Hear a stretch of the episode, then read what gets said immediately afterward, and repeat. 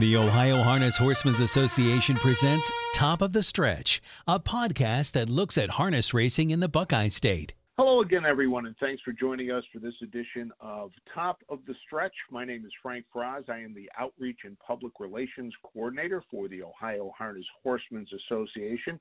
And joining me today is Kathy Green, an equine specialist with Centerra Co op. And Kathy, welcome to Top of the Stretch. Good morning, Frank. Thank you so much for having me. Well, this is a, a, very unique time with the pandemic and people trying to care for their horses. And as part of that, um, you know, we've talked a little bit about uh, in the past ulcers on horses. And today we're going to talk about the feed program for horses. And, you know, we're in a tough time, and some people might be having trouble you know, making ends meet, and they're considering changing feed uh, that they can afford. So when when a horseman is going through that, what should they consider when they're going to think about maybe changing feed for a horse? Yeah, that is a great question, especially like you said during this pandemic. Um, changes are inevitable. Um, we we want to make sure that when we are considering changing the horse's feed, that what are the horse's needs? Um, one other thing we want to look at are what are your goals for changing feed? Do we need to work on weight gain? Do we need to work on weight loss? Um, is it due to um, economics that we can no longer provide the top quality feed, but we still want to consider the horse's health? So when I do that, I always look at what the determination is, what the horse's needs are. Once we can figure that in, we can actually put together a feeding program for the barn or for the individual horse. And what we do is we come out and we evaluate the horses, we do body condition scores, and really make sure that we tailor this for the horse's needs.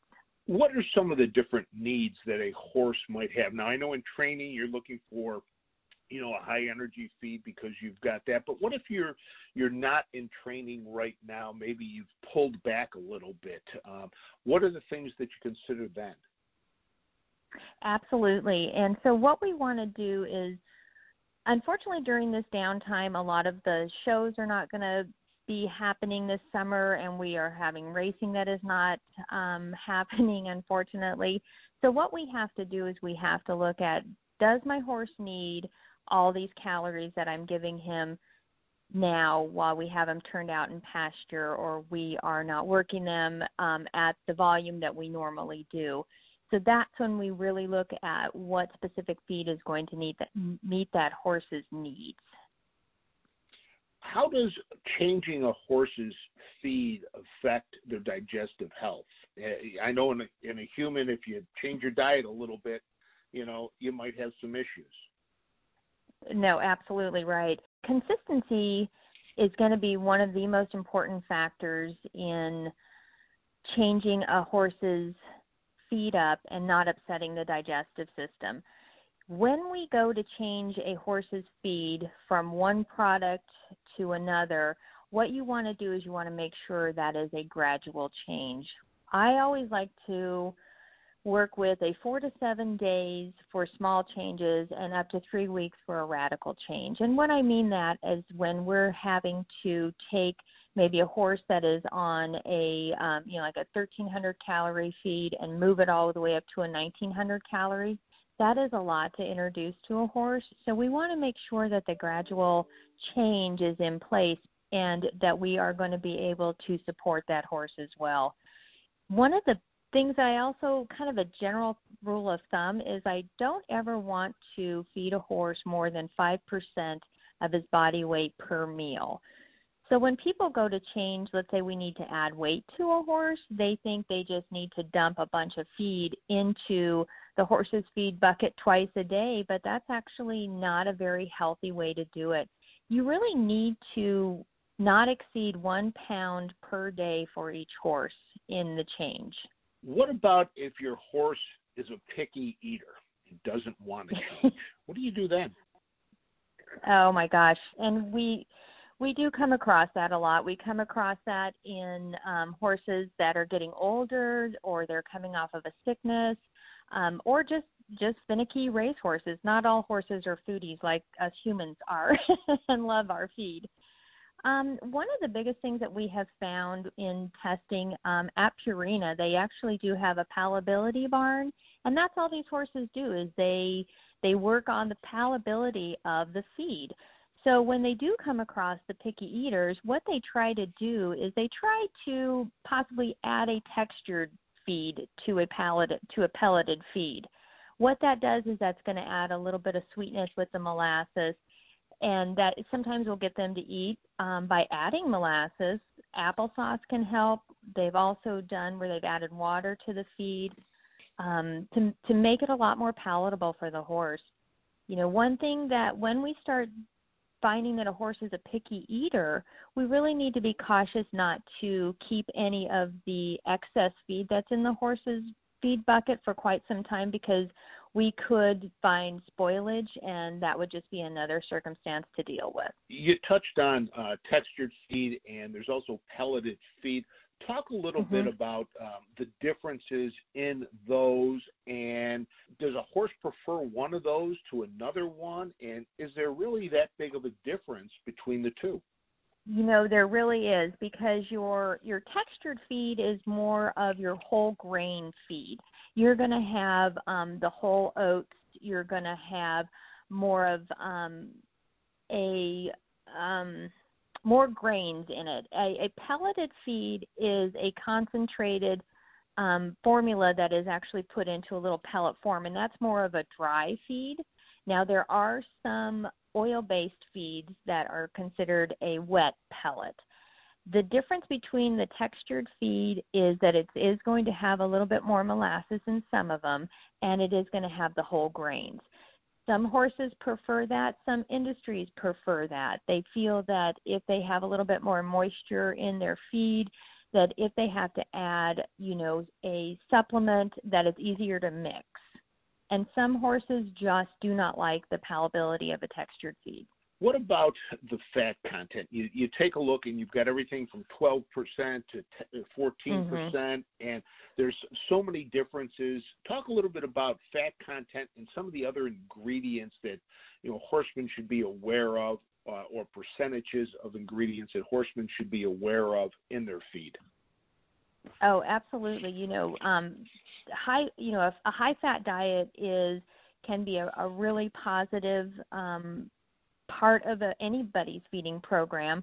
But if you're feeding too high fat of a diet, you're not getting your protein levels that you might need. And then you're going to have a horse that what we call is spongy, where they don't have good muscle development. So you want to make sure that when you have a high fat feed that you are also um, providing other nutrients like our protein so that we have a good amino acid panel in it. Um, one of the things that they do use a high fat diet for, which we love to do, is providing calories for weight gain. We love it for performance. Um, lactating mares, it's very useful for that. And also when we're doing getting ready for sales prep, it's a naturally balanced formula that actually has a controlled carbohydrate level. That is a positive when it comes to we want to make sure if we have horses like with PSSM or a like metabolic, we need to be very cautious on how many calories and or excuse me, how many carbohydrates that we are giving the horse. So that's you know one of the the things that you really want to look for in a high fat diet. Now, because some of uh, the horses are not racing in training, you mm-hmm. talked about high fat and performance. Is it wise to reduce the, the high fat performance feed and you know so they don't have that high energy since they're not burning it off? When horses are turned out let's say the race horses in particular that they are turned out one of the things that we always like to try and reduce is more of a, a calorie um, a calorie intake because what when we're feeding a racehorse, the goal is that we're going to provide adequate fuel for energy we need to make sure that we're replenishing the nutrients required for all their muscle functions and and to repair the muscles after racing. When that is not in place anymore, we still have to continue to support an optimal health um, through a balanced diet. So, what we like to do is we want to focus on providing what will re- we want to reduce the calories, but then we also need to make sure that we're providing a balanced diet. One of the products that we like to use if a horse has been turned out or if they're no longer racing and they just have a good hay quality is a ration balancer. And what the ration balancer does is it provides all of the vitamins, minerals, and nutrients that it, that are going to support a healthy horse without providing the extra calories. During this time of pandemic, money is tight for a lot of people. Is it possible for a horseman to maintain a nutritional diet for their horses on a budget? you know, absolutely, there is that, can absolutely happen. One thing that we have looked at um, in depth is how much feed we actually waste. If we're not measuring the feed correctly, if we're throwing away our hay, you know, if you don't know what you feed your horse daily as far as a budget, um, you would be surprised how much is wasted. So if we can get a feed that is going to provide the optimum health for the horse without spending a lot of money, this can absolutely be achieved. One thing we like to do is when I can come out and do a farm um, consultation with you, we also do um, we budget how much it costs per day to feed this horse. And even though your feed tag may say $6.42, but you're having to feed 10 times as much per day cost as opposed to a bag that costs $18 per day and you're only maybe spending 30 cents a day per day cost, it makes a big difference. So that's one way we like to educate people is on how to feed a balanced meal, a balanced feed at an economical price. You talked about coming out to the barn and doing a feed plan with the horseman. What are some of the other services that, that you offer at Centerra? Absolutely. So we also do um, horse evaluations. We do bar- barn evaluations.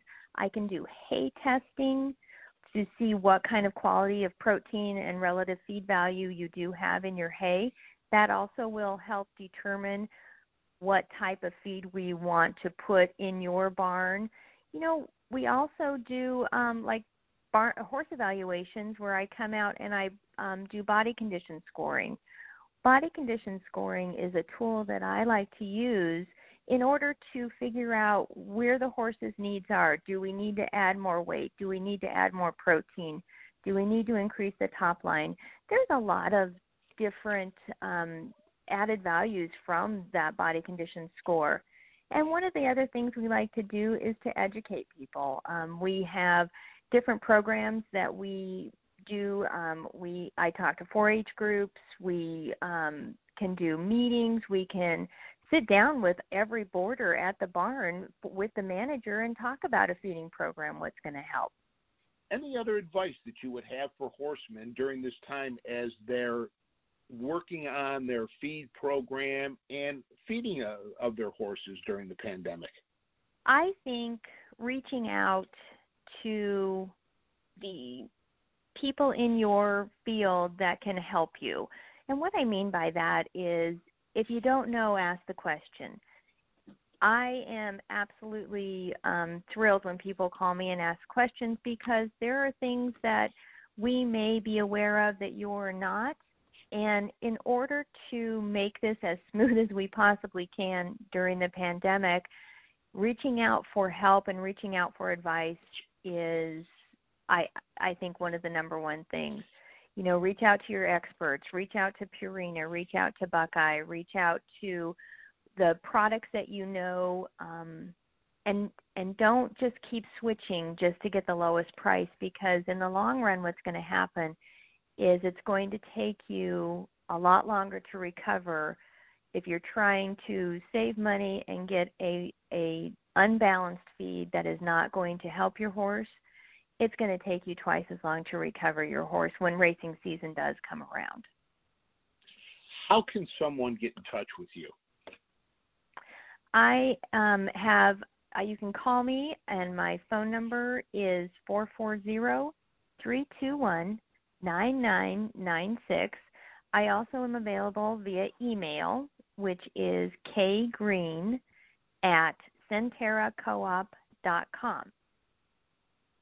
Well, Kathy, thank you very much for joining us today on Top of the Stretch. You had some great information for our horsemen during this tough time, and hopefully we will be back racing sooner than later, and everything can get back to what we're calling the new normal. So, Kathy, again, thank you so much for joining us on Top of the Stretch. Thank you, Frank. Thanks for having me, and I just wish the best to everybody. Stay safe, stay healthy. Give me a call if there's anything that I can help you with.